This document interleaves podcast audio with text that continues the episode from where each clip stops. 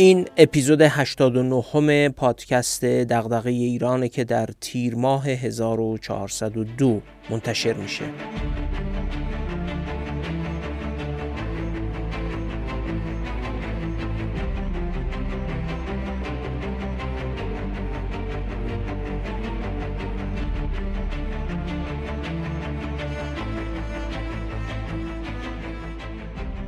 ما از اپیزود سوم تا حالا بیش از هر چیز بر مسئله توسعه از زاویه اثر ظرفیت دولت متمرکز بودیم. معنیش این نیست که به مقولاتی مثل توسعه سیاسی، ژئوپلیتیک یا نسبت دولت و جامعه بی توجه بودیم، ولی خب ظرفیت دولت تو کانون توجهمون بوده.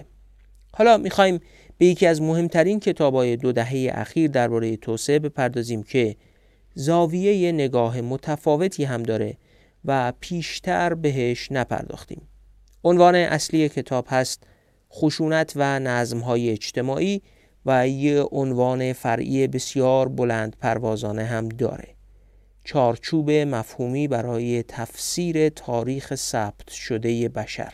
این البته عنوان مقاله‌ای بود که داگلاس نورث، برنده جایزه نوبل سال هزار و نهصد و نود و سه، جان جوزف والیس و باری وینگاست نوشته بودند و بعدها بست پیدا کرده و کتاب خشونت و نظمهای اجتماعی از دل اون بیرون اومده.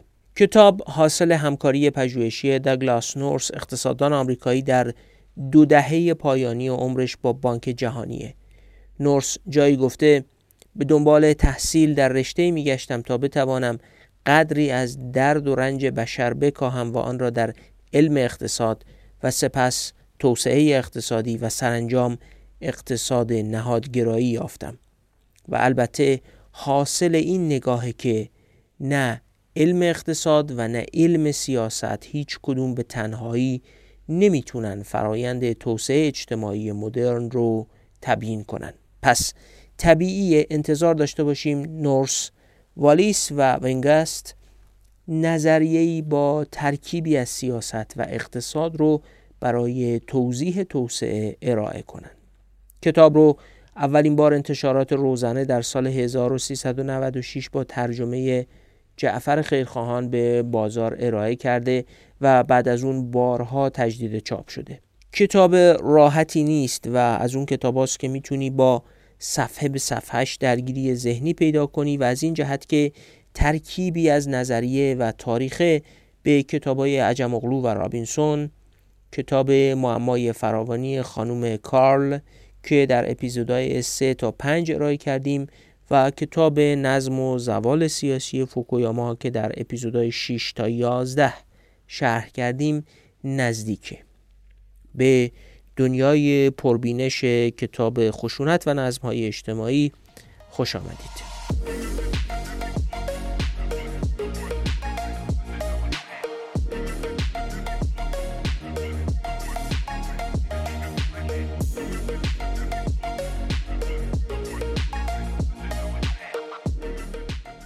انتشارات روزنه، ناشر کتاب خشونت و نظمهای اجتماعی، شش جلد از این کتاب رو در اختیار ما گذاشتن تا به عنوان هدیه بین مخاطبای پادکست قرعه کشی کنیم. اگه دوست دارین در این قرعه کشی شرکت کنید، به ما ایمیل بفرستید و حتما موضوع ایمیلتون رو بنویسید هدیه کتاب خشونت و نظمهای اجتماعی و تو متن ایمیلتون آدرس کامل به همراه کد پستی و شماره تلفن رو بنویسید. هر بار که قرعه کشی کتاب انجام میدیم، ده ها ایمیل دریافت میکنیم که آدرسشون رو ننوشتن، کد پستی ندارن، تلفن ندارن و گاهی اوقات فقط نوشتن که ما مایلیم در این قرعه کشی شرکت کنیم. اینجوری نمیتونیم کتابا رو به دستتون برسونیم و نمیتونیم حتی در قرعه کشی شرکت بدیم. کتاب رو با تخفیف میتونید در صفحه برگ برگ هم بخرید. لینک دسترسی به کتاب رو در توضیحات اپیزود در پادگیرها و تلگرام قرار دادیم. ممنون از نشر روزنه که هدیه کتاب و دسترسی به فروش با تخفیف اون رو ممکن کردن. در ضمن قبلا گفته بودیم که یکی از مخاطبان ما به مناسبت تولد خودشون هزینه هدیه دادن سه جلد کتاب ایران بر لبه تیغ رو تأمین کردن که خودمون هم دو جلد بهش اضافه کردیم و این پنج جلد رو بین سی و شش نفری که ایمیل فرستادن و ابراز علاقه کردن قرعه کشی کردیم. برنده ها این افراد هستند که کتاب رو براشون پست میکنیم. محسن سلیمی فرد از شهر قائن در خراسان جنوبی، مرزیه قراخانی از تهران، فرید فرایدی از زنجان، فقط کاش بشنون و آدرسشون رو کامل ایمیل کنن، سینا صالحی زاده از تهران و سالار سیفی لاله هم از تهران.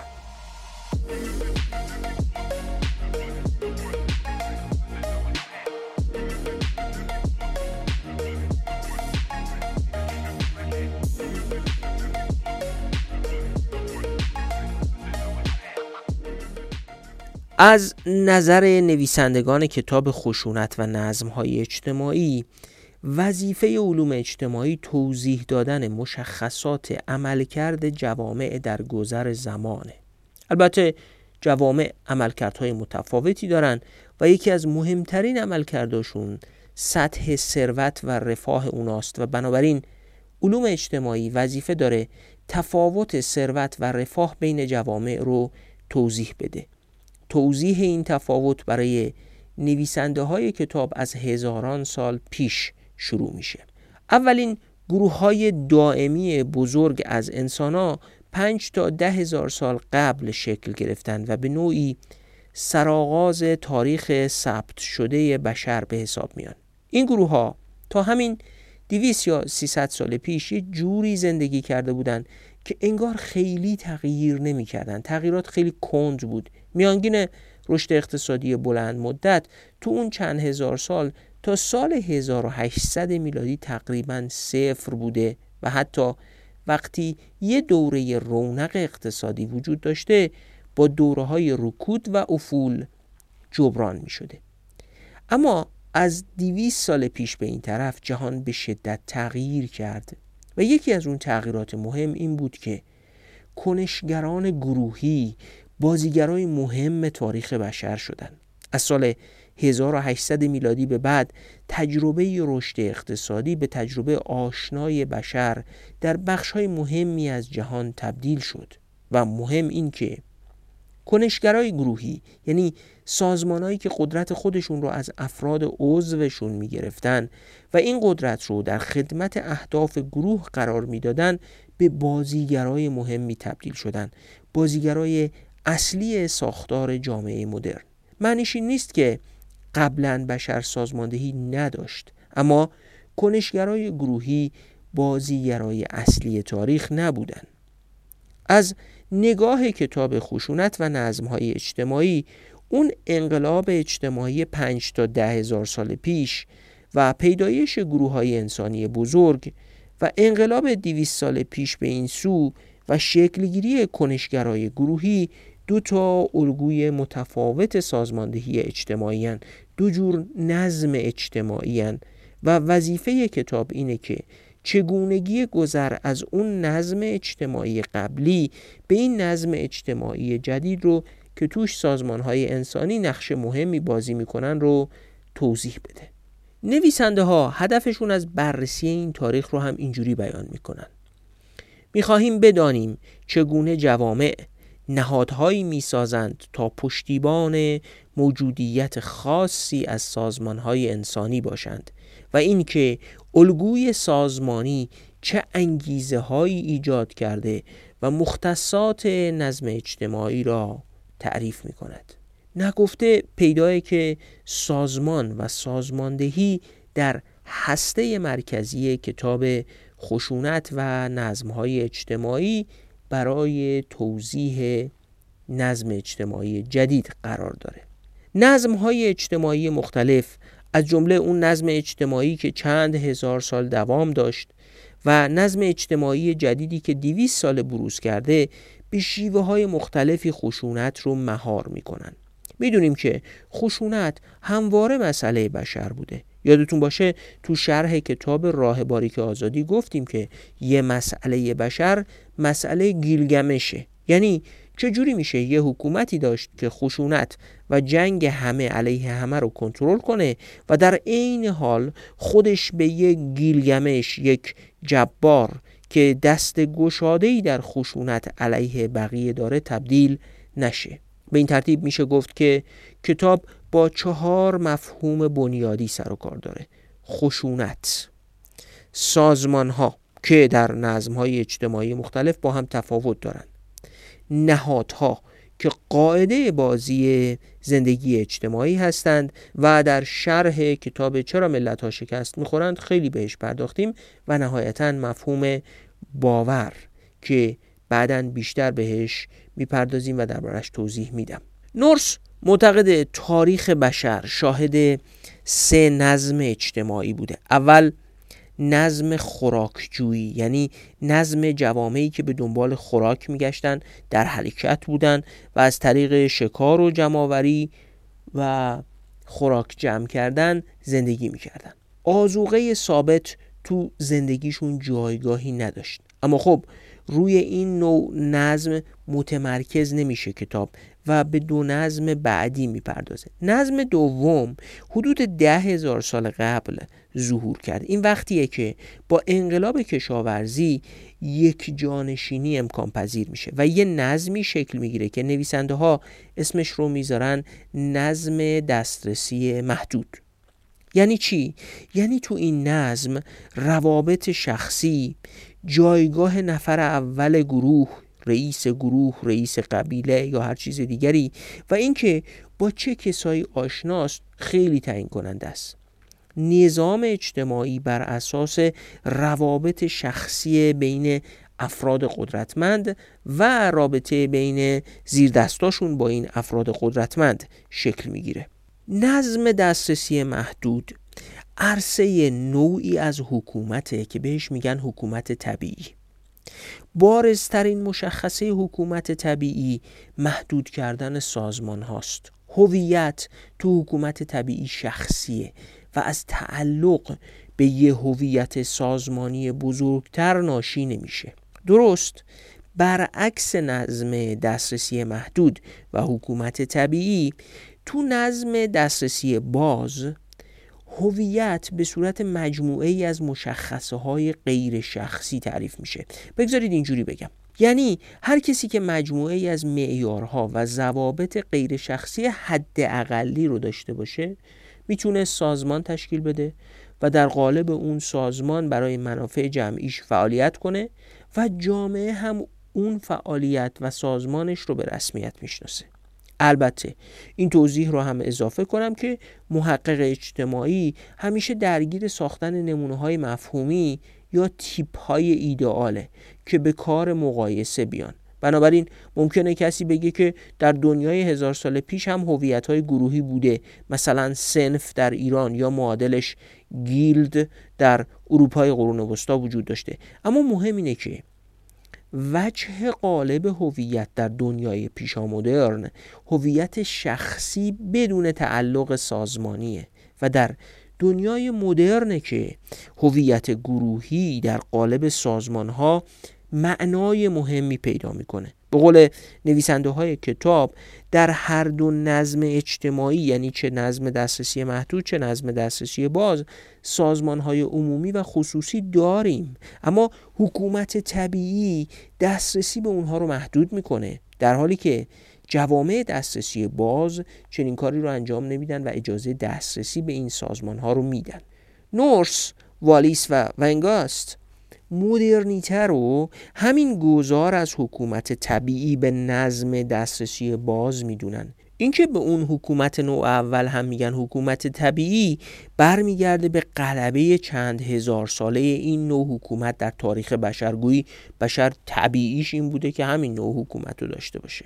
سوال اینه که خصوصیات نظم دسترسی باز که بعد از این حکومت طبیعی میتونه ظهور کنه چیه؟ سه تا خصیصه مهم براش میگن. یک، تضمین مشارکت بیشتر شهروندان و تأمین حقوق سیاسی غیر شخصی. اینا رو توضیح میدم دقیق ترشو. دو، شفافیت بیشتر نهادهایی که فرایند تصمیم گیری رو ساختارمند میکنن. و سه، پشتیبانی حقوقی از یه طیف گسترده قالب‌های سازمانی، از احزاب سیاسی گرفته تا سازمان‌ها و شرکت‌های اقتصادی و سمن و انجیو و اینها. یه توضیح کوچک درباره هر کدومش میدم.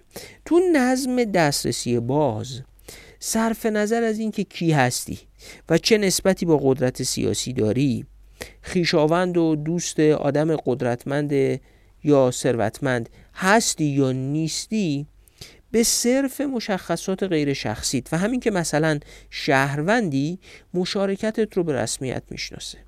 ساختار تصمیم گیری هم شفافه و معلومه که تحت چه مراحلی، با چه مسئولیت و اختیاراتی، کی و درباره چی تصمیم میگیره و حدود اختیارات تصمیم گیریش چیه. و تو این نظم سیاسی، سازمان درست کردن و فعالیت کردن در قالب سازمان، حالا میخواد حزب باشه، اتحادیه صنف یا سمن باشه، آزاده و به رسمیت شناخته میشه و تحمل میشه. حالا میتونید فکر کنید هر نظم اجتماعی که این خصیصه ها رو نداشته باشه یه نظم اجتماعی دسترسی محدوده. نورث، والیس و وینگاست معتقدن رسیدن به چنین نظم اجتماعی وقتی ممکن میشه که یه تغییراتی در عرصه اقتصاد هم پدید بیاد. این تغییرات چی هن؟ یعنی اون ستایی که گفتیم تغییراتی با ماهیت سیاسی هن، اما اینا مستلزم یک تغییراتی تو اقتصاد هم هستن. شش تا تغییر رو مد نظر دارن. یک، تضمین آزادی ورود و رقابت در بیشتر بازارها. یعنی آدم ها آزادن وارد بازارها بشن، رقابت کنن برای تولید، برای کار، برای فروش. دو، جابجایی آزادانه مکانی و زمانی کالاها و افراد. افراد میتونن جابجا بشن، کالاها هم میتونن جابجا بشن. سه، توانایی ایجاد سازمانهایی برای بهره‌گیری از فرصت‌های اقتصادی. آدم‌ها میتونن سازمان تشکیل بدن، برن از فرصت‌ها، از فرصت بهره برداری از زمین کشاورزی، فرصت بهره برداری از معادن و فرصت شکل دادن به نوآوری‌ها و تولید کالاها استفاده کنن. چهار، صیانت از حقوق مالکیت. پنج، ممنوعیت توسل به خشونت برای دستیابی به منابع و کالاها. یعنی نمیشه خشونت کرد، راهزنی کرد یا دزدی کرد یا تهدید به اسلحه کرد، اخاذی کرد. و شش، ممنوعیت توسل به خشونت برای اینکه دیگران رو وادار به اطاعت بکنید. نمیشه آدم‌ها رو وادار کرد با زور اسلحه بیان برای کسی کار بکنن. کار باید طبق قراردادی صورت بگیره.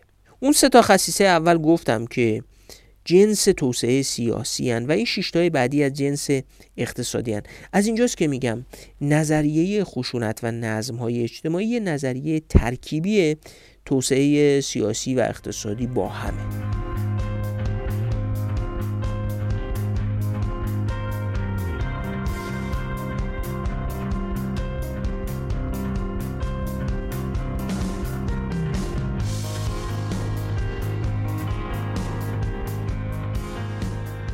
خصیصه مهم جوامع دسترسی باز اینه که دسترسی به سازمان‌ها به عنوان یه حق غیر شخصی برای تمامی شهروندان تعریف میشه و در دسترسه. تفاوت مفاهیم حق شخصی و حق غیر شخصی رو باید اینجا لحاظ کنیم. در دنیای پیشا مدرن هم حق هست ولی بیشتر شخصیه، یعنی چون پسر شاه، فامیل ارباب، کشیش کلیسا یا در ارتباط شخصی با یه منبع قدرت هستی صاحب حق میشی. اما تو نظام حق غیر شخصی مهم نیست رابطه فرد با قدرت، ثروت و منزلت چیه، همین که شهروند صاحب حقه. بر همین اساسی که میگیم در نظم دسترسی باز به صرف شهروند بودن حق تشکیل سازمان و تلاش برای تأمین منافع، البته در چارچوب قانون و غیر خشونت آمیز، به رسمیت شناخته میشه. بر همین اساس هم هست که اتحادیه‌هایی با میلیون ها عضو، تشکل‌های بزرگ و سازمان‌های حتی موقت برای دفاع از منافع خاص پدید میان. اما در نظم دسترسی محدود، قدرت سیاسی دائم تشکیل سازمان رو محدود میکنه و سازمان‌هایی که شکل می‌گیرن از نظر بزرگی و پیچیدگی محدودن و سازمان بزرگ از شرکت خصوصی گرفته تا حزب و تشکل صنفی تحمل نمیشه.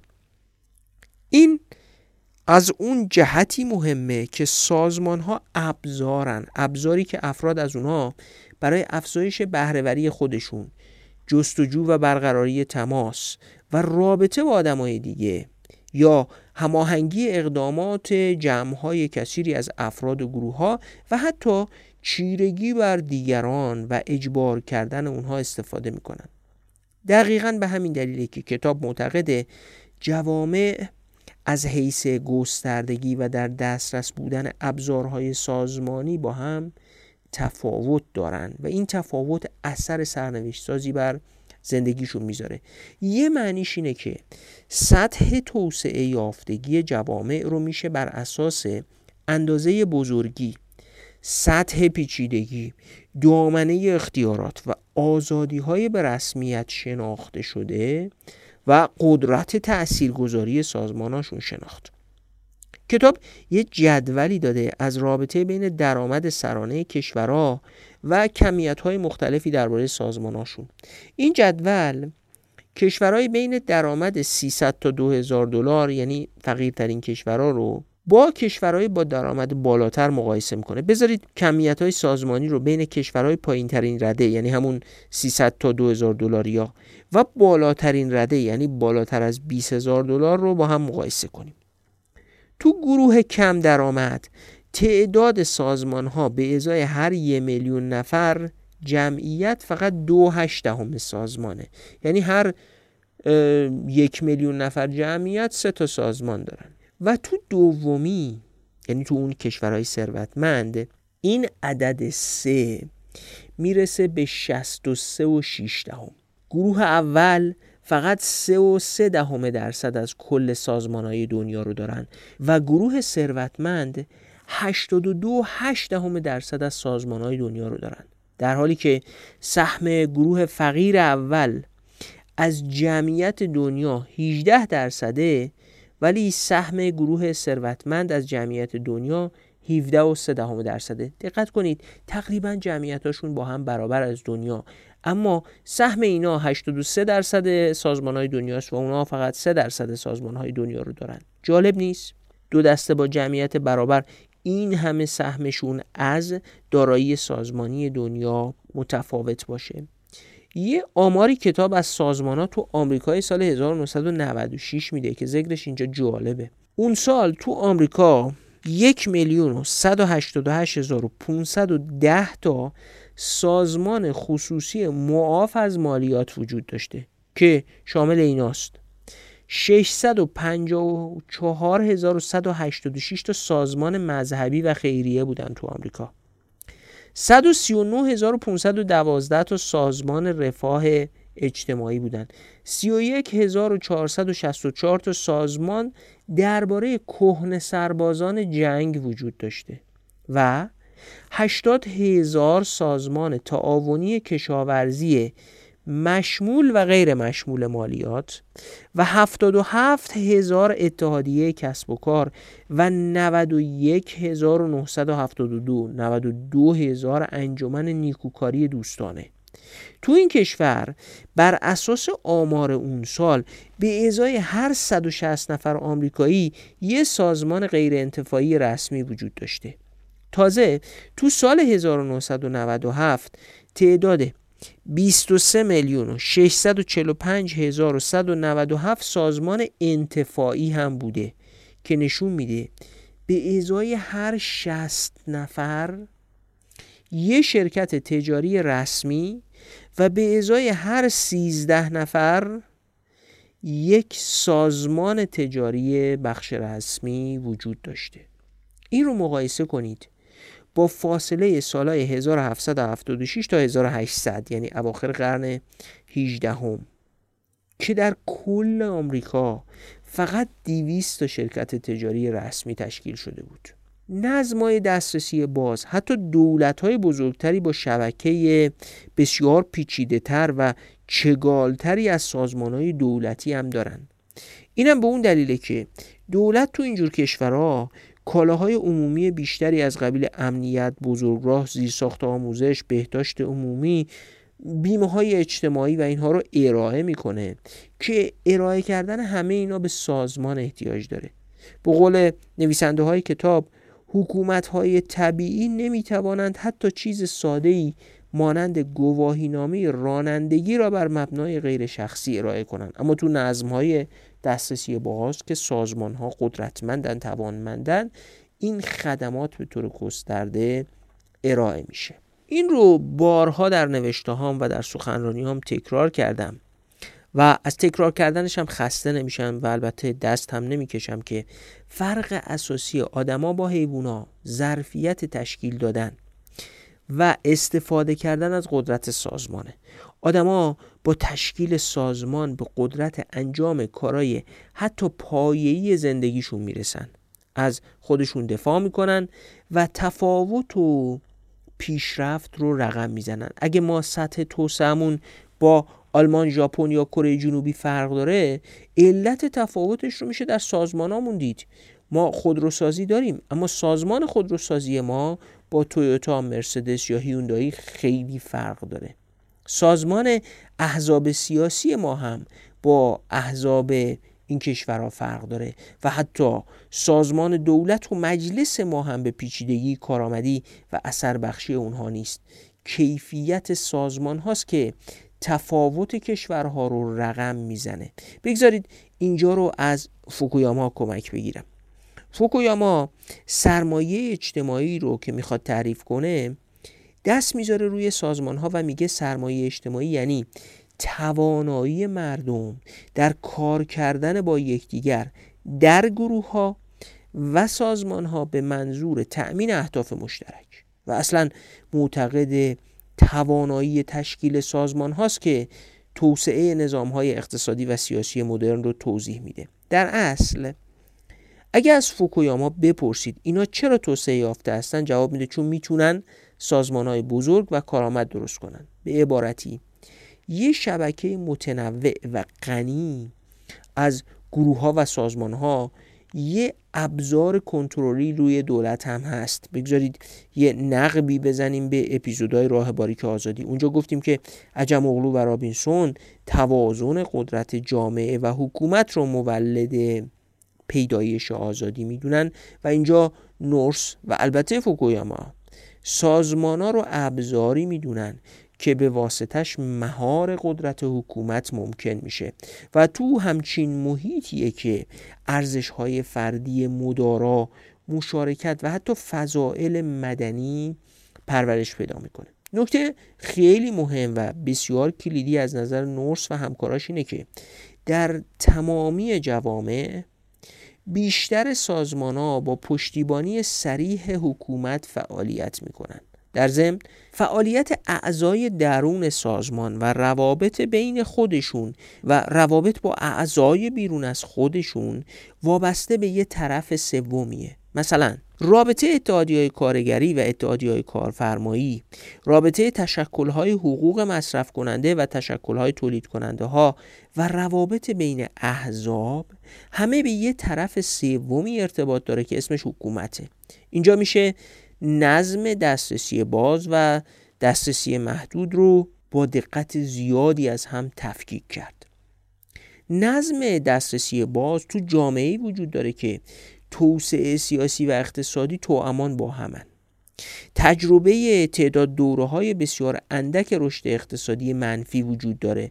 یعنی بیشتر تاریخ نظم دسترسی باز رو که شما چک بکنید می‌بینید در عمده سالها رشد اقتصادی مثبت وجود داره و در یک دوره‌های کوتاه این رشد اقتصادی منفی اتفاق افتاده. تو این جور جوامع جامعه مدنی غنی و سرزنده است و تعداد زیادی سازمان وجود داره. آمارای آمریکا همین رو نشون میداد و دولت‌هاش بزرگترن اما غیر متمرکزترن و توانمندترن. و ویژگی پنجمشون اینه که روابط اجتماعی غیر شخصی گسترده است و حاکمیت قانون و تضمین حقوق مالکیت و انصاف و برابری وجود داره. حالا درست در مقابل این یک نظم دسترسی محدود قرار میگیره. جایی که یک اقتصادا با رشد کند با آسیب پذیری بالا در برابر تکانه ها و شوک ها وجود دارند. دو، اداره کشور بدون رضایت عمومی مردمی که برشون حکومت میشه انجام میگیره. مردم راضی باشن نباشن مهم نیست اصلا. سه، تعداد نسبتاً اندکی از سازمان ها وجود داره. بازم اینم تو اون آمارای مربوط به جدول سازمان ها گفتیم. چهار، دولت ها کوچیکتر اما متمرکزترن و البته تواناییشون هم کمتره.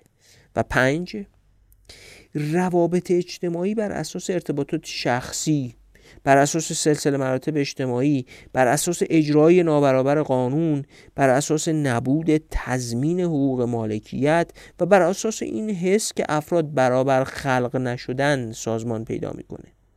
حتی ممکنه حکومت ها اصلا نگن که افراد برابر خلق نشدن، خیلی هم دایه برابری داشته باشن، ولی در عمل به گونه ای رفتار میشه که این نابرابر بودن آدم ها توش احساس میشه. کتاب میخواد گذر از نظم دسترسی محدود به نظم دسترسی باز رو تبیین کنه، البته قائل به یه پویایی یا دینامیک تغییر هم هست، یعنی جوامع همیشه در یه مسیر رو به پیش جلو نمیرن، پیشروی و پسروی دارن و بنابراین حتی بعد از یه مدتی پیشروی به سمت یک نظم دسترسی باز میشه، برگشت هم داشته باشن.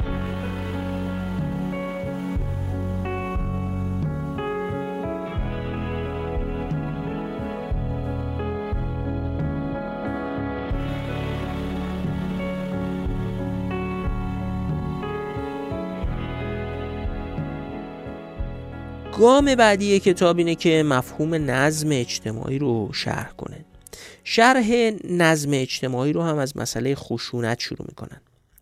همه جوامع گفتیم که با مسئله خشونت مواجهن، هم آدمیزاد کلا ظرفیت اعمال خشونت داره و هم بعضی آدما و گروه ها از خشونت استفاده میکنن تا به اهدافشون برسن، یعنی به صرف اینکه آدما ظرفیت خشونت دارن همه اعمال نمیکنن، ولی خب بعضیا اعمال میکنن.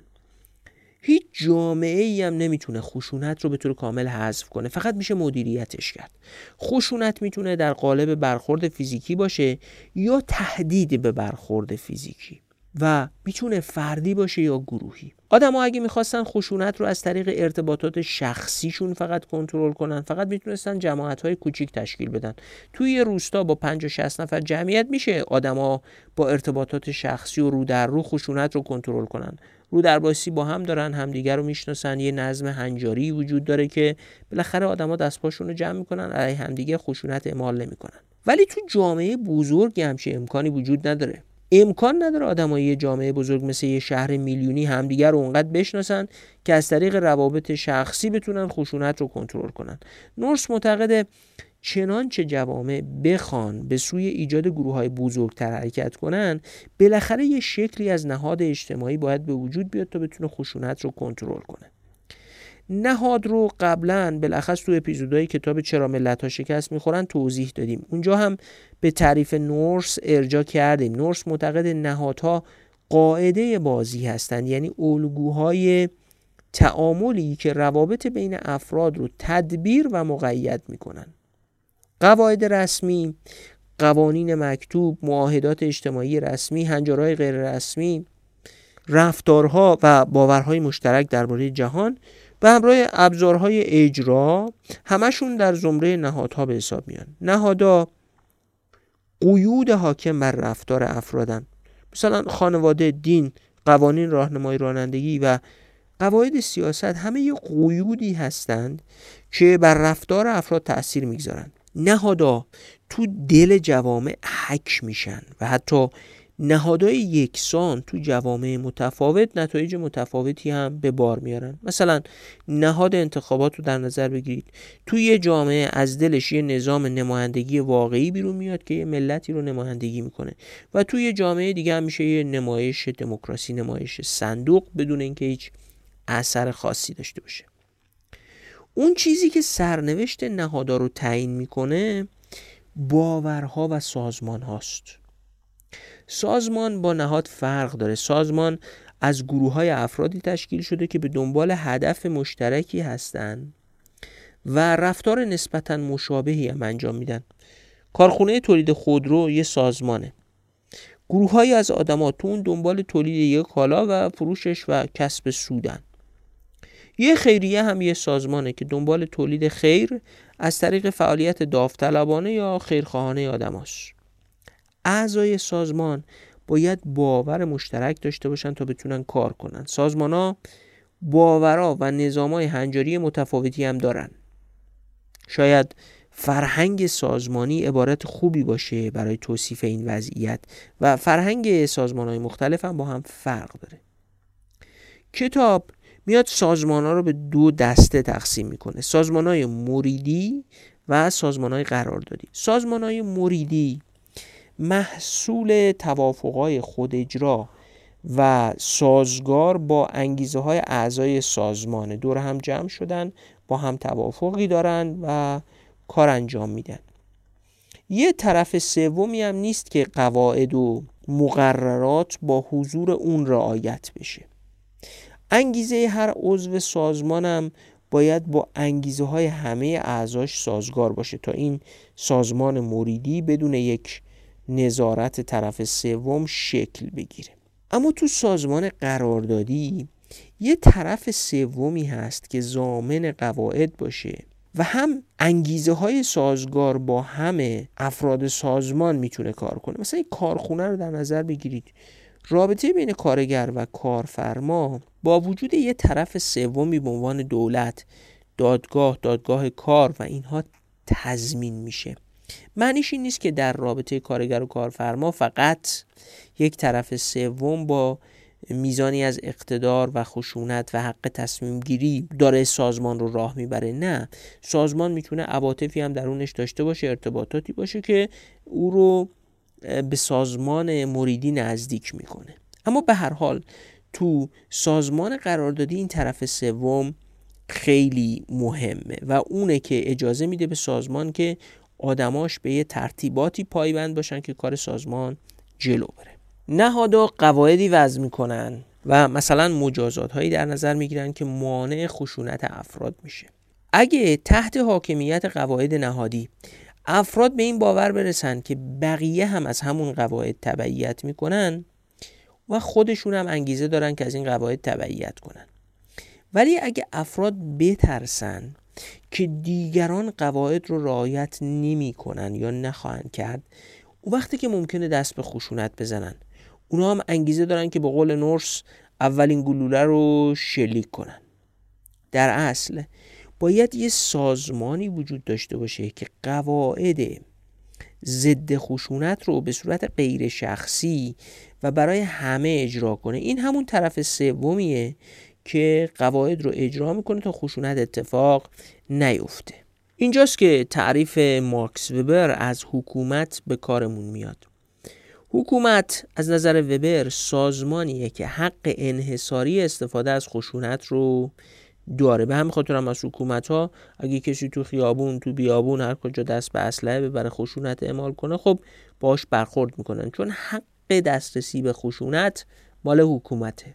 نورث و همکاراش معتقدن حکومت یه سازمانی از سازمان هاست. هر حکومتی خودش یه سازمانه، اما از مجموعه سازمان ها ساخته میشه. حکومت طبیعی تحت سیطره یه ائتلافی از فرادستانه. این واژه فرادستان و فرودستان رو هم توی کتاب‌های عجم اغلو و رابینسون بررسی کردیم. حکومت طبیعی با نظم دسترسی محدود با ایجاد رانت برای یه تعداد محدودی از فرادستان و محدود کردن رقابت و دسترسی به ایجاد و بهره‌گیری از سازمان‌ها نه فقط جیب فرادستان رو پر میکنه، بلکه خشونت رو هم محدود و کنترل میکنه. سازوکارش رو توضیح میدم. در اصل نورث و همکاراش معتقدن اولین مسئله برای محدود کردن خشونت پاسخ دادن به این سواله که چگونه قول و قرار افراد قدرتمند در خصوص دست کشیدن از جنگ باورپذیر میشه. یعنی همشون باور میکنن که بقیه قدرتمندا قصد جنگ ندارن. چجوری فرادستان جامعه باور میکنن و به ترتیباتی میرسن که علیه هم خشونت، نکنن. و از اینجا به این نکته میرسه که کنترل خشونت به ساختار روابط بین افراد قدرتمند و حفظ اون روابط بستگی داره. اگه این رابطه کنترل نشه و حفظ نشه، جامعه به خشونت کشیده میشه. میفهمم ها که مطلب کمی دشواره، اما بعداً روشن‌تر میشه و همین الان هم بیشتر توضیح میدم. افراد و گروه‌های قدرتمندی تو جامعه در نظم دسترسی محدود و حکومت طبیعی وجود دارن که میتونن برای رسیدن به منابع با هم بجنگن، مثل رؤسای قبایل یا مثل خانواده‌های مافیایی در فیلم پدرخوانده. اما تحت یه شرایطی این روابط بالقوه خشن کنترل میشه. حرف نورث اینه که ساختار روابط بین این قدرتمنداست که محدود کردن خشونت رو ممکن میکنه. سوال: حکومت طبیعی چجوری این ساختار روابط رو شکل میده و خشونت رو مهار میکنه؟ جواب کتاب اینه که حکومت طبیعی با تشکیل یه ائتلاف مسلط از فرادستان که اعضاش امتیازات ویژه دارن، از مشکل شیوع خشونت جلوگیری میکنه. فرادستان تو حکومت طبیعی درباره احترام گذاشتن به امتیازات ویژه خودشون، مثل حقوق مالکیت و دسترسی به منابع، با هم به توافق میرسن. مثل وقتی که سران خانواده ها در پدرخوانده کسب و کار قمارخونه ها، مواد مخدر و بقیه خلافا رو بین خودشون تقسیم میکردن، یا وقتی که خانواده های ثروت و قدرت کسب و کارا رو تقسیم میکنن، خودرو مال این، برنج مال اون، نفت مال اون یکی، بانک و بیمه مال این یکی و همینجوری الی آخر. کاری که میکنن اینه: دسترسی به امتیازات رو از بقیه جامعه میگیرن و محدود میکنن به خودشون، و این امتیاز دادن انحصاری بین خودشون انگیزه همکاری بین خودشون رو فراهم میکنه. این فرادستان هم میدونن که اگه دست به خشونت علیه همدیگه بزنن تا رانت بیشتری نصیبشون بشه، در نهایت کمتر گیرشون میاد. بالاخره در شرایط خشونت جامعه میریزه به همدیگه، تولید مختل میشه، مصرف کاهش پیدا میکنه و بنابراین کمتر گیرشون میاد. در نتیجه در تولید رانت امتیازات ویژه با هم همکاری میکنن. نظام اقتصادی رو یه جوری دستکاری و آلت دست خودشون میکنن که رانت تولید بشه و همین رانت هم باعث همکاری و کنار هم قرار گرفتن اعضای ائتلاف مسلط میشه که در غیر این صورت رو در روی هم وای میستادن. اعضای ائتلاف مسلط هم در فعالیت‌های گسترده‌ای تخصص دارن، اینجوری نیست فقط اقتصادی باشن. از فعالیت‌های نظامی گرفته تا مذهبی و اقتصادی و اجتماعی تخصص دارن و حتی پول خرج میکنن برای اینکه متخصص بشن تو اون عرصه ها. این ائتلاف مسلط چجوری کار میکنه؟ یه جامعه ای رو تصور کنید که چند تا گروه متخصص خشونت و رقیب هم در برابر هم حضور دارن. مثلا همین جامعه افغانستان امروز در نظر بگیرید، چند تا قبیله، گروه‌های مختلف قومی، زبانی با دسترسی به اسلحه و امکان اعمال خشونت رو در روی هم وایسادن. حالا چجوری ممکنه یه گروه اسلحه‌شو بذاره کنار؟ پیش خودش فکر نمی‌کنه اگه اسلحه‌مو زمین بذارم گروه دیگه میاد میکشدم. این دو گروه وقتی از جنگیدن دست بر می‌دارن که یا هزینه جنگیدن با هم خیلی بالا باشه یا فایده نجنگیدن خیلی زیاد باشه. نورث معتقده اما در همه این شرایط معمولاً راه حلی که بهش میرسن، یعنی این گروه‌های خشونت با هم بهش میرسن، اینه که سر محدوده قلمرو خودشون به توافق میرسن و اینو تقسیم میکنن. حق همدیگه برای کنترل زمین، نیروی کار و منابع و مبادله رو هم به رسمیت میشناسن. مملکت تقسیم میکنن به چند تا هیته و میگن این قسمت مال تو، زمین و منابع و تولیدش و محصولش و اینها، و این حق همدیگه رو هم به رسمیت میشناسن. و وقتی اسلحه‌شون رو کنار میذارن و دیگه با هم نمیجنگن که زمین، نیروی کار و منابعشون در نبود خشونت بهره‌وری بیشتری داشته باشه. یعنی تو وقتی جنگیدن سودش بیشتره میجنگن، از لحظه دیگه نمیجنگن که جنگیدن سودی کمتر از نجنگیدن داشته باشه.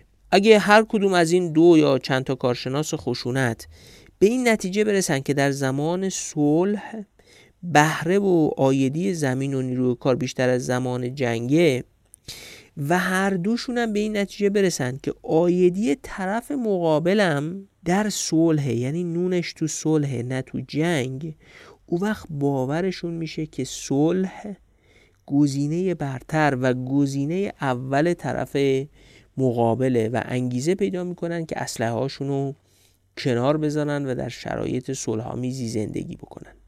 بیایید اینجوری فکر کنیم. یه زمینی که بین دو تا متخصص جنگ، یعنی دو تا گروه نظامی تقسیم شده، در زمان جنگ هزار تومن آیدی داشته و در زمان صلح دو هزار تومن. به این ترتیب رانت نجنگیدن برای کارشناس خشونت میشه هزار تومن. اینجوری و بر اثر تکرار این تعامل نجنگیدن به گزینه برتر تبدیل میشه. نظامی ها چون متخصصای خشونت هستن و منتی هم رو سر بقیه میگذارن که بله ما امنیتتون رو فراهم میکنیم، مدعی رانت حاصل از صلح هم میشن در همه جای دنیا. اما واقعیت اینه که به دست آوردن رانت توسط نظامی ها به تنهایی انجام نمیشه. یه شبکه‌ای از سیاستمدارا، مقامات مذهبی، اصحاب دیوان در طول تاریخ با هم برای به دست آوردن رانت ناشی از تولید بقیه جامعه همکاری کردن. تو حکومت طبیعی غیر از نظامی ها بقیه گروه ها از سیاستمدارا گرفته تا روحانیت مذهبی امتیازات و موقعیت های اجتماعی مولد رانت دارن و خودشون بخشی از ائتلاف مسلط بر جامعه هستن. خودشون هم میدونن که تداوم این رانتا به همکاریشون برای حفظ ائتلاف مسلط فرادستان بستگی داره. اگه کوتاهی کنن و با هم همکاری نداشته باشن، ائتلاف مسلط فرو میپاشه و رانت قطع میشه. برای اینکه تولید رانت رو هم ادامه بدن، از سازمان ها استفاده میکنن. سازمان های فرادستان. اهمیت سازمان های فرادستان به اندازه‌ای که نویسنده های کتاب معتقدند یکی از ارزشمندترین منابع رانت فرادستان امتیاز تشکیل سازمان هایی است که حکومت از اونا پشتیبانی میکنه. رانت بزرگ سازمانه، حتی رانت بزرگتر از پول. در اصل ائتلاف مسلط یه روش‌هایی برای پشتیبانی از سازمان‌های قراردادی و تعمیم امتیاز تشکیل اینجور سازمان‌ها به اعضای خودش رو ایجاد میکنه. به این ترتیب هم اعضای خودش رو منضبط میکنه و اونها رو به طرف سوم یعنی حکومت وابسته میکنه و هم راهی برای تولید رانت داخل ائتلاف ایجاد میکنه.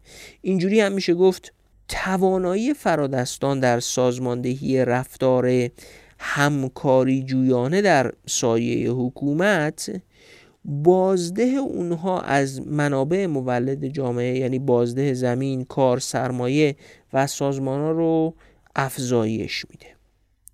یه مفهوم مهم دیگه‌ای که کتاب برش تأکید میکنه مفهوم توازن دوگانه است.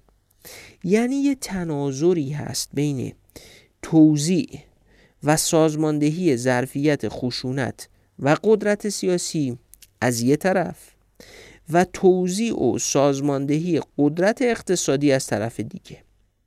شاید بهترین صورتبندی از این ایده همون جوری باشه که خود نویسنده های کتاب نوشتن، یعنی اینجوری: نه تنها تمامی نظام‌های اجتماعی در یک جامعه باید از توازن درونی منافع برخوردار باشند، بلکه نظام‌های سیاسی، اقتصادی، فرهنگی، اجتماعی و نظامی باید دارای نظام‌های انگیزشی سازگار در قبال یکدیگر باشند تا جامعه باثبات باقی بماند.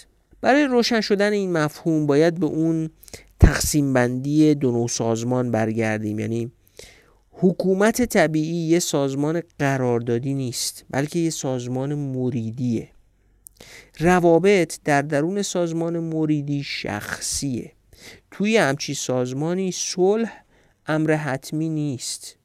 صلح به توازن منافع حاصل از فرایند خلق رانت بستگی داره. بنابراین همواره خشونت و جنگ داخلی امکان پذیره. برای نزدیک شدن موضوع به ذهن، بیایید به ساختارهای سلسله‌های حکومتی در ایران خودمون در هزار سال گذشته فکر کنید. صلح به این بستگی داشته که منافع و رانت چجوری بین شاه، شاهزاده‌ها، برادران و برادرزاده‌ها و خاندان‌های وابسته توزیع بشه. هر لحظه امکان داشت نارضایتی از توزیع رانت صورت گرفته آتش چنگ داخلی رو برپا کنه. قدرت نظامی هم همیشه بود تا مریدان رو بترسونه. در اصل تهدید به اعمال خشونت، کاربرد واقعی خشونت توسط بقیه رو کنترل می‌کرده و هر وقت هم که تهدید خشونت حکومت مرکزی تضعیف می‌شده، فوری هم جنگ داخلی به پا می‌شد. حکومت‌های طبیعی به خاطر همین ویژگی‌هاشون اگر هم ثبات داشته باشن ولی دائم در حال تغییرن. ائتلاف‌های مسلط هم دائمی نیستن. روابط داخلی ائتلاف مسلط که به هم میخوره دچار بی‌ثباتی میشن. رهبران ائتلاف هم همش در ترس از نتایج اقدامات خودشونن. تغییرات پیشبینی نشده مثل بلایای طبیعی، آفت و خساراتی که به محصولات کشاورزی میخوره یا حتی تغییرات فناورانه، خصومت جدید با همسایگان و تغییرات پیشبینی نشده در قیمت‌های نسبی کالاها، همه اینا ثبات این حکومت‌ها رو میتونه به شدت به هم بریزه. همین تغییرات ممکنه بر توزیع ظرفیت تولید خشونت هم اثر بذاره و هم باعث عضوگیری و تغییرات جدید در ائتلاف مسلط هم بشه. یعنی با هر کدوم از این تغییرات یه اعضایی از ائتلاف از قدرت بیرون میان، یه اعضای جدیدی اضافه میشن و این تغییرات دائمی صورت میگیره. خب اینجاست که مذاکرات و تغییرات برای توزیع راندهای داخل ائتلاف هم شروع میشه. یه تکنولوژی جدید اومده، یه خلق ثروت جدید امکان پذیر شده. مذاکرات در درون ائتلاف مسلط شکل میگیره که کی صاحب این تکنولوژی بشه، کی چقدر سهم ببره. یه اتفاقی افتاده، حالا فرق نمیکنه اون اتفاق بالا پایین رفتن قیمت‌های نفت باشه یا مثلا اومدن کرونا. اون ائتلاف مسلط سعی میکنه از اون اتفاق کاسبی کنه. خب اینجاست که اون مذاکرات و حتی نزاع‌های درون ائتلاف مسلط شکل میگیره. اگه مذاکرات برای توزیع رانت به نتیجه نرسه، خشونت شروع میشه. جنگ داخلی تو نیجریه، تو بنگلادش، تو پاکستان، تو یوگسلاوی، تو رواندا، کودتا تو شیلی یا مناقشات در اسپانیای عصر فرانکو در قرن بیستم همه مصادیقی از اینن. این مذاکره نتیجه نداده، خب حالا دیگه اسلحه بین ائتلاف مسلط تعیین تکلیف میکنه. اینا که گفتیم منطق کلی حکومت طبیعیه، اما خب بین انواع حکومت طبیعی هم نویسنده ها تمایز قائلن. یعنی همه حکومت های طبیعی در یک سطح نیستن، با یک کیفیت نیستن. نورث، والیس و وینگاست حکومت های طبیعی رو تقسیم میکنن به سه دسته. اول حکومت طبیعی شکننده.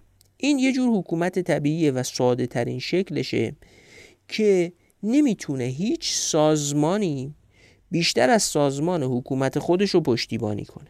یعنی نمیتونه نقشه طرف سوم رو برای سازمان‌ها ایفا کنه، فقط خودشه. دوم حکومت طبیعی پایه.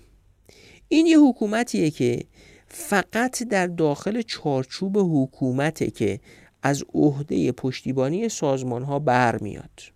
یه تعداد محدودی سازمان که تو حیطه خودش هستن رو پشتیبانی میکنه. و یه حکومت طبیعی بالغ. این نوع از حکومت طبیعی میتونه از یه طیف وسیعی از سازمان‌های فرادستان حمایت کنه که بیرون از دایره کنترل مستقیم حکومت هستن. یعنی کماکان سازمان برای فرودستان رو نمیتونه پشتیبانی کنه یا نمیکنه یا تواناییشو نداره یا نمیگذاره، اما سازمان‌های فرادستان رو حمایت میکنه. به عبارتی سه سطح حکومت طبیعی بر اساس میزان تواناییشون در پشتیبانی از سازمان‌ها از هم متمایز میشن، ولی این منطق در نظام دسترسی محدود به صورت ثابت وجود داره که ائتلاف مسلط از کنترل خودش بر نظامی‌ها، یعنی از کنترلی که بر متخصصای خشونت داره، برای کسب رانت اقتصادی سوء استفاده میکنه. یعنی در هر سه تاش، یعنی در حکومت طبیعی شکننده، حکومت طبیعی پایه و حکومت طبیعی بالغ، تو هر سه تاش حکومت از نظامی‌ها برای کسب رانت استفاده میکنه. حالا وقتی جلوتر بریم و در قالب مقایسه ها وضع نظم دسترسی باز تعریف بشه، وقت این حکومت طبیعی و مشخصاتش وضوح بیشتری در مقابل اون پیدا میکنه.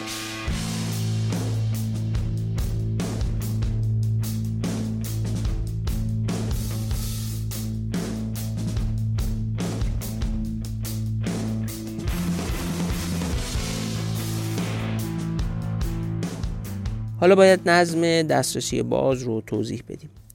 جوامع دسترسی باز سازمان‌های قدرتمند و یکپارچه نظامی و پلیس رو فرع بر نظام سیاسی ایجاد می‌کنن. منطقه کنترل خشونت در نظم دسترسی باز سه تا پایه داره.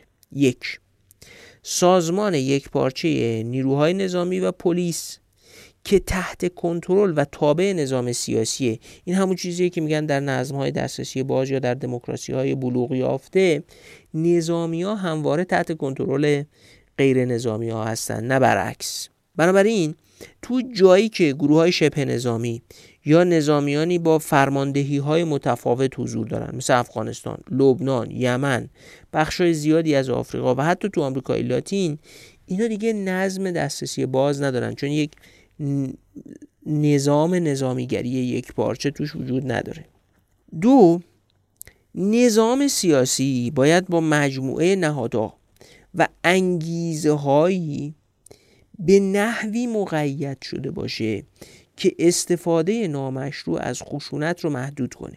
سه، برای اینکه یه جناح یا حزب سیاسی در قدرت باقی بمونه، باید از پشتیبانی گروه‌های اقتصادی و اجتماعی در تعریف گسترده‌ای برخوردار باشه. این همون چیزیه که بهش میگیم پایگاه اجتماعی قدرت. وجود دسترسی در نظام اقتصادی نظام سیاسی رو از دستکاری منافع اقتصادی باز می‌داره و تضمینیه برای اینکه یک گروه سیاسی از کنترل خودش بر نظامی‌ها سوء استفاده نمی‌کنه و اگه استفاده کنه قدرت رو از دست میده. در نظم دسترسی باز اداره و مهار نظام سیاسی برای هر گروهی که از ابزارهای مجاز توصیه شده و به نوعی از ابزارهای رسمی و قانونی در حالت رقابتی استفاده کنه مجازه. هر کسی میتونه بیاد قدرت رو بگیره، منوط به این که از ابزارهای قانونی مشخص شده با با یه روال معین بیاد تبعیت کنه و قدرت رو بگیره. یعنی قدرت مختص یه گروه خاصی یا ائتلاف مسلط نیست. همه شهروندا حق دارن سازمان تشکیل بدن و نکته مهم اینه که توانایی تشکیل ارادی سازمان بدون نیاز به جلب رضایت حکومت رقابت غیر خشن رو تو عرصه سیاست و اقتصاد و در واقع در همه عرصه‌های جامعه نظم دسترسی باز ممکن میکنه. نکته کلیدیش کاملا روشنه، توانایی تشکیل سازمان بدون جلب نظر حکومت. لازم نیست شما نظر حکومت رو جلب کنی تا اجازه بده که سازمان تشکیل بدی، اما وقتی سازمان تشکیل دادی باید یه قواعدی رو رعایت بکنی. کلیدی ترین نکته اینجاست، نظم دسترسی باز تنها در صورتی وجود داره که شمار زیادی از افراد حق تشکیل سازمان‌های فعال در عرصه‌های اقتصادی، اجتماعی، سیاسی رو داشته باشن. حق تشکیل سازمان هم باید غیر شخصی تعریف بشه. غیر شخصی بودن هم به معنای رفتار یکسان با همه افراده. ده بار گفتیم مهم نیست فامیل یا منتسب به کی هستی، همین که شهروندی از حقوق برخورداری. بدون غیر شخصی شدن برابری و توسعه ممکن نیست. غیر شخصی شدن هم از دل سازمان‌هایی با عمر دائمی حاصل میشه. ببینید بعضی سازمان‌ها به فرد و شخص خاصی بستگی دارن، اما برخی سازمان‌ها عمرشون از عمر آدمای اون سازمان خیلی بیشتره. حزب کارگر یا حزب محافظه‌کار انگلیس ده‌ها سال بیش از عمر بنیانگذاراش و آدمای اولیش عمر کرده. به عبارتی هویت سازمان باید از هویت اعضاش مستقل باشه. به این ترتیب جوامع دسترسی باز از قابلیت حفظ روابط غیر شخصی برخوردارن. این نوع جوامع سازمان‌های غیر شخصی رو درون و بیرون حکومت حمایت می‌کنن. نکته مهم اینه که غیر شخصی بودن سرشت و ذات رقابت رو از بنیاد تغییر میده.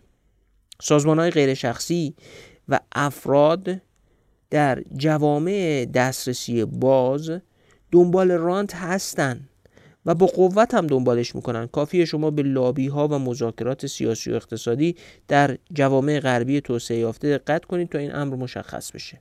اما رقابت پذیر بودن جامعه دسترسی باز باعث میشه رانت ها سریع از بین برن. رقابت و نبودن انحصار باعث نوآوری میشه و این همون چیزیه که جوزف شومپیتر بهش میگفت تخریب خلاق. رقابت اقتصادی و گسترش کالاها و خدمات جدید به سازمان‌های رقیب اجازه میده که فرصت‌های جدیدی خلق کنن و نذارن که رانت برای مدت طولانی دست گروه‌های مسلط بمونه. آزادی تشکیل سازمان و ورود به رقابت باعث میشه رانت در دست عده خاصی برای مدت طولانی باقی نمونه و این به یه نوعی میتونه از توسعه نابرابری هم جلوگیری کنه. اینجاست که دنیای جدیدی متولد میشه. نوآوری و آزادی ورود به رقابت دائما سهم‌های اقتصادی و منافع جدیدی خلق میکنه. سیاستمدارا هم با دنیای جدیدی نسبت به حکومت طبیعی مواجه میشن. در اصل تو نظم دسترسی باز نمیشه شرایط رو به نفع گروه خاصی دائم دستکاری کرد. بازم میگم این یه مفهوم سازی و تیپ سازی ایدئاله. معنیش این نیست که مثلا شما تو جوامع غربی، تو آمریکا، تو یا تو هر کجایی در اروپای غربی یا در ژاپن یا در کره جنوبی شرایط به نفع گروه‌های خاصی ابداً دستکاری نمیشه. چرا میشه؟ ولی پایدار نمیشه. شرایطی فراهم هست که گروه‌های دیگری بیان سازمان تشکیل بدن و این شرایط رو به هم بزنن. توی اقتصاد شرایط رو دائم یه گونه‌ای میشه ترتیب داد که به نفع ائتلاف مسلط استفاده کننده از منافع نفت یا صنایع استخراجی باشه. اما در یه نظم دسترسی باز با آزادی تشکیل سازمان هم در عرصه سیاست هم در عرصه اقتصاد و ورود به رقابت اقتصادی، منافع از تخریب خلاق در عرصه‌های مختلف و با رقابت به دست میاد و حکومت نمیتونه شرایط رو برای تولید منفعت در یک عرصه خاص محدود کنه. در اصل رقابت و آزادی اقتصادی دست و پای حکومت برای دستکاری منافع رو میبنده. رقبا دائم به فکر میفتن که سازمان‌های جدید تشکیل بدن، خلاقیت به خرج بدن، نوآوری کنن، محصولات جدید بسازن و با این کارشون رانت‌های موجود رو هم کاهش میدن. نکته کلیدی هم اینه که چون تشکیل سازمان، خلق منافع و رقابت آزاده، بخش مهمی از تولید نفع فراتر از حیطه حکومت رخ میده. این این خیلی نکته کلیدیه. تولید نفع باید بیرون از حیطه حکومت و در سازمان خصوصی رخ بده تا نظم دسترسی باز امکان پیدایش و تداوم داشته باشه. نظم دسترسی باز هم خلق رانت میکنه، ولی اون نوع رانتی رو که فقط محدود به افراد و گروه های خاصی باشه به شدت محدود میکنه، ولی اجازه میده که رانتی که بهره‌وری رو بالا میبره و گروه های بزرگی رو در بر میگیره ایجاد بشه. اینجا هم مفهوم توازن دوگانه به کارمون میاد. دسترسی باز و آزادی ورود به سازمان‌ها در اقتصاد از دسترسی باز در عرصه سیاست هم پشتیبانی میکنه و دسترسی باز و آزادی ورود به سیاست از دسترسی باز و آزاد در اقتصاد پشتیبانی میکنه. رابطه دو طرف است.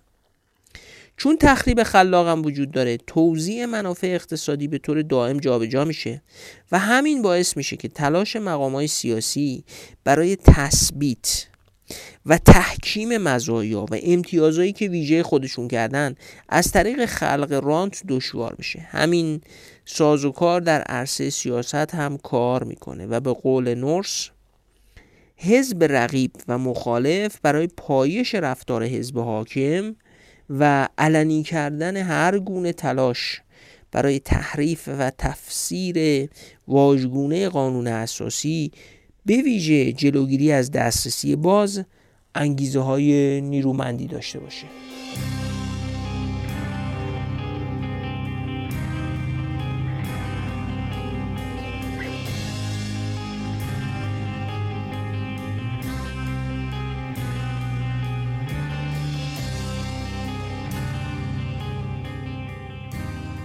حالا سوال مهم اینه که گذار از نظم دسترسی محدود به دسترسی باز چه منطقی داره؟ نویسنده های کتاب معتقدن هر منطقی که بر این گذار حاکم باشه اولاً باید در دل خود حکومت طبیعی ایجاد بشه و ثانیاً فرادستان رو در موقعیتی قرار بده که منفعت خودشون رو در حرکت به سمت ترتیبات غیر شخصی درون فرادستان ببینن، یعنی خودشون به این نقطه برسن که به نفعشونه اگه یه ترتیباتی بین خود فرادستان حاکم بشه که غیر شخصی باشه و از نظم دسترسی محدود خارج بشن. گام دوم از نظر نویسنده های کتاب هم اینه که توضیح بدن چجوری ترتیبات درون فرادستان به کل جامعه هم تعمیم پیدا میکنه و نظم دسترسی باز برای همه جامعه خلق میشه. این سوال رو میشه اینجوری هم پرسید: چرا فرادستان رضایت میدن به اینکه امتیازات شخصی و منحصر به فردی رو که در نظم دسترسی محدود دارن رها کنن و اجازه بدن امتیازات ویژه به حقوق غیر شخصی تبدیل بشه که همه فرادستان ازش برخوردار بشن؟ چجوری میشه که فرادستان بین خودشون به غیر شخصی شدن حقوق تن میدن و چجوری میشه که گاهی اجازه میدن تا این غیر شخصی شدن حقوق به بقیه جامعه هم تسری پیدا کنه؟ پس گذار از نظم دسترسی محدود به نظم دسترسی باز دو مرحله داره. در مرحله اول حکومت طبیعی دسته ترتیبات نهادی یا همون قواعد بازی رو بست میده که روابط غیر شخصی درون فرادستان ممکن میشه. در مرحله دوم ائتلاف مسلط میفهمه که گسترش مبادلات غیر شخصی درون فرادستان و نهادینه کردن دسترسی باز به سازمانها برای همه و تعمیم اون به فرودستان باز به نفع فرادستان هم هست. اینجاست که گذار واقعی شروع میشه. نورث و همکاراش به این میگن شرایط آستانه‌ای و این شرایط آستانه‌ای برای گذار از حکومت طبیعی به نظم دسترسی باز سه تا شرط داره. اول حاکمیت قانون برای فرادستان، یعنی فرادستان حاکمیت قانون بین خودشونو بپذیرن. حالا اینکه حاکمیت قانون به فرودستان هم تعمیم پیدا کنه این مرحله بعدیه. دوم قالب‌های دائمی از سازمان‌های عمومی و خصوصی فرادستان از جمله خود حکومت، یعنی اول سازمان‌ها برای فرادستان به رسمیت شناخته میشن. مثلا تصور می‌کنیم که در افغانستان امروز یه همچین وضعیتی وجود نداره. طالبان فقط سازمان رو برای خودش به رسمیت میشناسه نه برای دیگران. حاکمیت قانون رو هم فقط بین ممکن خود طالبان برقرار باشه یا حتی برقرار نباشه. اینکه بین طالبان و سایر فرادستان جامعه افغانستان هم یک نوع حاکمیت قانون وجود داشته باشه این هم وجود نداره. و سوم کنترل سیاسی یکپارچه نظامیان، یعنی سیاسیون بر نظامیان به صورت یکپارچه کنترل داشته باشن، یعنی شرایطی که دستگاه اعمال خشونت یا همون نظامیان یکپارچه شدن و کل این یکپارچه تحت فرماندهی غیر نظامی است. شما دوباره به افغانستان امروز نگاه کنید، گروه‌های نظامی مختلفی وجود دارن که این یکپارچگی نظامی توشون وجود نداره. این سه تا شرط آستانه‌ای در ترکیب با هم یه محیطی ایجاد میکنن که روابط غیر شخصی درون فرادستان رو ممکن میکنه. گسترش حاکمیت قانون در مرحله اول بین خود فرادستانه. اول میپذیرن قانون بین خودشون حاکم بشه. این اون وضعیتی که در کشورهای قبیله‌ای یا با گروه‌های شبه نظامی هنوز امکان پذیر نشده. پذیرش حاکمیت قانون بین فرادستان اجازه میده تا دامنه قراردادها و روابط بین خودشون بیشتر بشه. این یعنی مرحله‌ایه که هنوز روابط فرادستان و فرودستان قانونمند نشده و به مرحله دسترسی باز نرسیده. همین پذیرش روابط غیر شخصی بین فرادستان یه وابستگی متقابل هم ایجاد میکنه که اون وابستگی متقابل خودش باید تحت یک حمایت حقوقی و یک شکلی از حمایت حقوقی باشه ولی ادامه پیدا نمیکنه. این رابطه ها باید در چارچوب حقوقی مشخصی تثبیت بشه، یعنی یه نوع پشتیبانی حقوقی پیدا کنه. همین که فرادستان بپذیرن سازمان‌های دائمی ایجاد بشه، سازمان‌های فرادست قدرتمندی ایجاد میشه که در مقایسه با سازمان‌های غیر دائمی میتونن طیف گسترده‌تری از فعالیت‌های اقتصادی و سیاسی رو پشتیبانی کنن. این سازمان‌های دائمی هویت غیر شخصی هم دارن. کنترل یکپارچه بر نظامیان هم به وحدت و اتحاد بیشتر بین فرادستان منجر میشه. دیگه اینجوری نیست که هر گروه فرادست نظامیای خودشو داشته باشه. حفظ شدن فرادستان در شرایط آستانه‌ای گذار رو تسهیل میکنه، یعنی هر چقدر این فرادستان سالهای بیشتری و زمان بیشتری در این شرایط آستانه‌ای باقی بمونن، گذار به مرحله بعدی تسهیل میشه. اما کماکان اون پویایی تغییر باقیه، یعنی کماکان میتونه اتفاقایی بیفته که بازگشت به اون مراحل عقب مونده تر رو ممکن کنه. تو این شرایط فرادستان به تدریج برای ایجاد انسجام بین ائتلاف مسلط از منطق خلق رانت با امتیازدهی که در حکومت طبیعی رایجه به منطق از بین بردن رانت از مسیر آزادی ورود به نظم دسترسی باز حمایت میکنن. یعنی حالا گروه و ائتلاف مسلط باید حفظ بشه و به تدریج از خلق رانت با امتیازات ویژه میرن به سمت رسیدن به منافع از مسیر ورود به نظم دسترسی باز. به قول نورث و همکاراش، جناح‌های فرادستان در میابند که سودآور است اگر اجازه دسترسی گسترده تر را به سایرین بدهند. البته حتما میخوان مطمئن باشن که حقوقشون حمایت میشه. نورث در ضمن معتقد همچین گذارهایی معمولا در یه بازه پنجاه ساله رخ میدن. تحولات تو انگلستان، فرانسه، کره جنوبی، تایوان و اسپانیای فرانکو هم همین برآورد رو تعیین میکنه. یعنی یه پنجاه سال طول میکشه تا این روابط بین فرادستان به یه گونه‌ای تنظیم بشه که بتونن گذار کنن به اون نظم دسترسی باز، ولی بازم تاریخ نامقدره به قول عجم اغلو و رابینسون و میتونن هم گذر نکنن، ولی اونایی که گذر کردن این پنجاه سال رو طول کشیده. یه بخش مهمی از نظام مفهومی نورث، والیس و وینگاست درباره مفهومی به نام باور. باور عقیده‌ایه که آدما درباره طرز کار جهان دارن. مثلا دیندارا معتقدن جهان دو قسمت میشه، دنیای فانی و جهان آخرت. این یه باور درباره طرز کار جهانه. بعضیا به کارکرد جهان با نیروهای خیر و شر باور دارن. بعضیا باور دارن از هر دستی بدی از همون دست میگیری و همینجوری باورهای متفاوت الی آخر. بخشی از نظریه نورث، والیس و وینگاست درباره باورهای علیه. باورهای علی چی هن؟ باورهایی هن درباره پیوندهای علت و معلولیه بین اقدامها و نتایج اون اقدامها در جهان اطراف ما. بیشتر توضیح میدم. واقعیت اینه که علوم اجتماعی درک خیلی عظیمی از اون چه تو ذهن آدما میگذره نداره. ما شناخت محدودی از ذهن آدما داریم، اما به هر حال میدونیم که آدما برانگیخته میشن، راضی و ناراضی میشن، میترسن. چجوری؟ نمیدونیم، فقط میدونیم اینجوری میشن. اما مهمم نیست. به هر حال اینا خصوصیات آدماست و نویسنده های کتاب اینو مفروض میگیرن که آدما اینجوریان، برانگیخته میشن، میترسن، خوشحال میشن، ناراضی میشن. اینا هستن. حالا منافع آدما از ترکیب همین خصوصیات با گزینه‌هایی که پیش روشونه و باورهای علی به وجود میاد. یه بار دیگه میگم، منافع آدما ترکیب سه چیزه: خصوصیات خودشون، گزینه‌هایی که پیش روشونه و باورهای علیشون. بذارید اینو اینجوری توضیح بدم.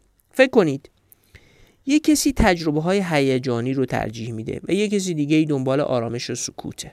پس اینا ترجیحاتشونه، خصوصیات خودشونه. حالا دو گزینه پیش روی این دوتا آدم هست. رفتن توی جزیره، یا برن با گلایدر پرواز کنن بالای ساحل و یه جزیره زیبا رو از بالا ببینن. البته خب هیجانم داره، موتورم که نداره، شایدم باد طوفان بیاد بخوری زمین. به هر حال یه سطحی از تنش و هیجان و استرس داره. و یه گزینه هم اینه که لب ساحل بشینی، زیبایی‌های دریا رو ببینی و لذت ببری. منفعت هر کدوم از این دو نفر در ترکیب ترجیحات خودش و گزینه‌ای که جلوش هست شکل میگیره. اونی که هیجان طلبه پرواز با گلایدر رو ترجیح میده و میگه این به نفعمه، و اونی که آرامش طلبه استراحت لب ساحل رو به نفع خودش میدونه. اما یه عنصر سومی هم هست، باورشون درباره اینکه جهان واقعاً چجوری کار میکنه. اگه باور داشته باشن که باید صدای جهان رو در سکوت شنید، نباید آرامش طبیعت رو به هم زد و بر جهان اثر منفی باقی گذاشت، ممکنه هر دوتاشون بشینن لب ساحل و در آرامش فکر کنن و سعی کنن افقهاشون رو مثلا با افق طبیعت یکی کنن. پس کنش آدم ها تحت تأثیر سه تا چیزه: ویژگی خودشون، چه گزینه های پیش روشونه و چه باوری درباره جهان دارن. البته نویسنده های کتاب خشونت و نظمهای اجتماعی به این سوال که سرچشمه تشکیل باورهای آدم‌ها چیه نمی‌پردازن، ولی خب خیلی مختصر معتقدن که تجربه فردی و آموزش دو مسیر اصلیه که باورهای آدم‌ها رو شکل میده. اما به هر حال ما تو خانواده، در مسیر زندگی تو مدرسه و دانشگاه و محل کار و با خوندن کتابا به یه مجموعه باور درباره جهان میرسیم. حتی اتفاقا یه تصادف ممکنه باورهای آدم‌ها درباره یه جهان رو شکل بده. هر چقدر هم باورهامون با تجربه‌هایی که در طول زندگی به دست میاریم تطابق یا به قول اهالی ریاضیات برازش بیشتری داشته باشه، خب باورامون به اونا محکم‌تر میشه. البته نورث و همکاراش معتقدن باورها از سازمان‌های مذهبی، فرهنگی و آموزشی ناشی میشن. محققی به نام گرایف یه تعریفی از نهاد داده که تو این بستر مفهومی به کار ما میاد. گرایف میگه که نهاد یه ترکیبی از قواعد، هنجارها، باورها و سازمانها. پس نهاد از نظر گرایف چهار تا بعد داره. بگذارید مثلا نهاد مالکیت رو من مختصر بررسی کنم با همین رویکرد گرایف. وقتی میگیم من مالک خونه یا ماشینم هستم، یعنی یه قواعدی وجود داره و مثلا من میتونم در مسیرهای مشخصی از این مالکیت استفاده کنم، ضمن اینکه اون قواعد مشخص کردن که من مالک چه چیزی هستم. قواعد ثبت مالکیت، انتقال مالکیت و چیزهای دیگه هم در این نهاد وجود دارن. در ضمن یه سری باید و شیوه عمل هم بر ماهیت من حاکمه. این همون هنجار هاست. مثلا من نباید از مالکیتم برای ضایع کردن حقوق دیگران استفاده کنم. من نمیتونم به عنوان مالک ماشین برم ماشینم رو وسط بزرگراه پارک کنم یا هر جور دلم خواست رانندگی کنم. بایدهایی بر این مالکیت حاکمه. در ضمن باور دارم که مالکیت دیگران هم محترمه، بنابراین در نهاد مالکیت دزدی کردن بسیار مذموم و سرزنش شده است. و به همین دلیله که من ممکنه اعتقاد داشته باشم که اگر از مالکیتم سوء استفاده کنم، نیروهای ماورایی پاسخم رو میدن. و در نهایت یه عالم سازمان، از ثبت اسناد و املاک گرفته تا قوه قضاییه و پلیس، در مسیر ثبت تا صیانت از این مالکیت دست اندر کارن. پس نهاد ترکیبی از قواعد، هنجارها که ماهیت رفتاری دارن، باورها درباره جهان و سازمان‌هاست. این رو درباره خانواده، دین، انتخابات و هر نهاد دیگه‌ای هم میتونین بست بدین. تو این معنی از نهاد، سازمان و نهاد با هم ترکیب میشن. ما خب نورث قبلا گفته که نهادها قاعده بازی هن و به این ترتیب سازمان رو از نهاد متمایز میکنه و تو این کتاب بر دوتاش تأکید دارن.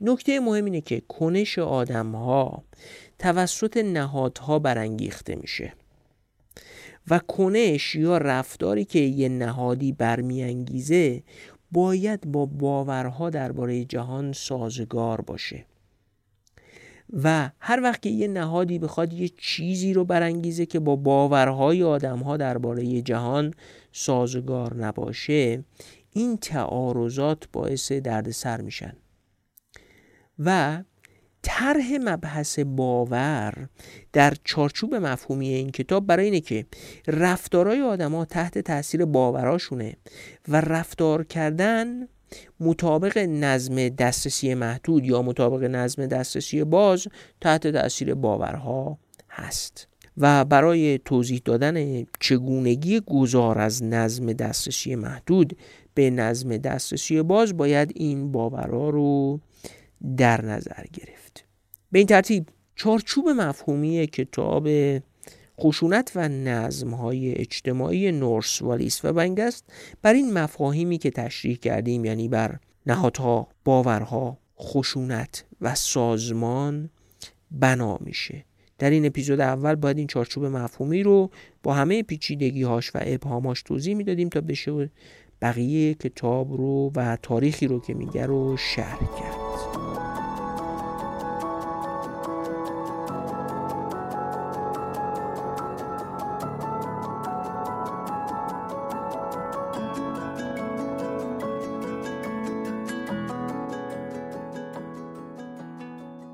یه نکته ای رو بگم قبل از اینکه بریم سراغ جمع‌بندی. من به تجربه دریافتم که پدر و مادرها برای معرفی کردن کتاب به فرزندانشون از بچه چهار پنج ساله، یعنی میخوان کتاب براش بخونن، تا نوجوانشون با مشکل مواجهن. کتاب خوب چیه؟ چه کتابی بهش معرفی بکنن مثلا ذهنیتشو خراب نکنه، اختشاش ذهنی براش ایجاد نکنه، آیا این کتاب تو این سن مناسب هست نیست، اینها. و من خودم شخصا بارها مواجه شدم با این سوال که به بچه‌مون چه کتابی معرفی کنیم.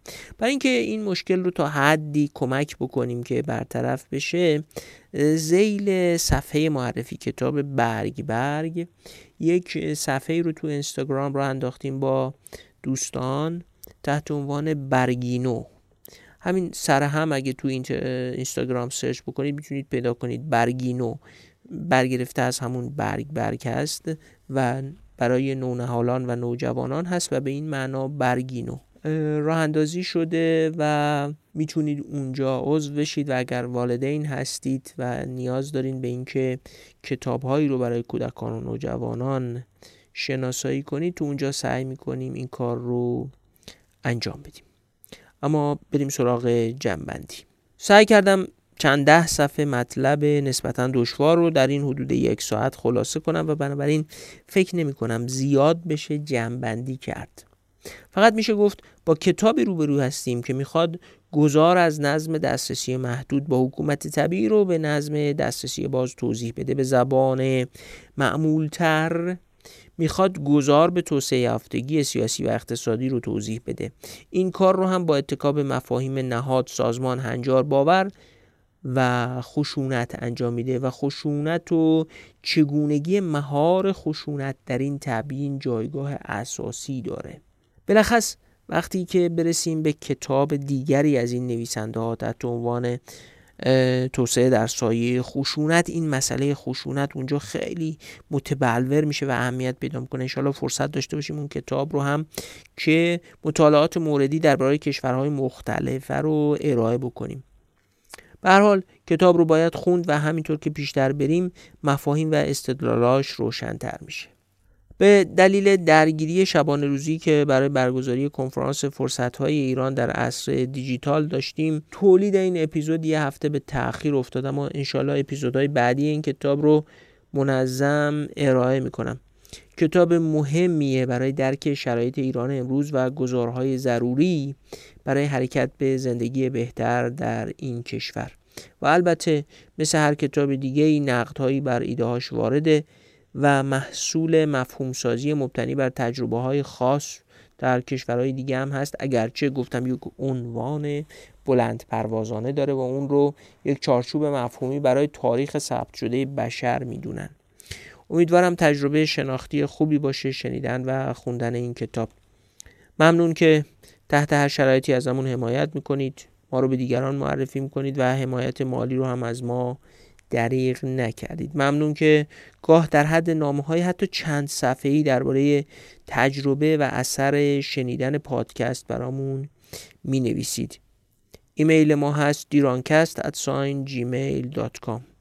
برامون بنویسید، استفاده می‌کنیم. همین اخیراً یکی از بریده‌های یکی از نامه‌های دوستانی رو که برامون درباره استفاده پادکست نوشته بودن رو توی کانال تلگرام پادکست به اشتراک گذاشتم. فعلا تا اپیزود نود و قسمت دوم کتاب خشونت و نظمهای اجتماعی، خداحافظ.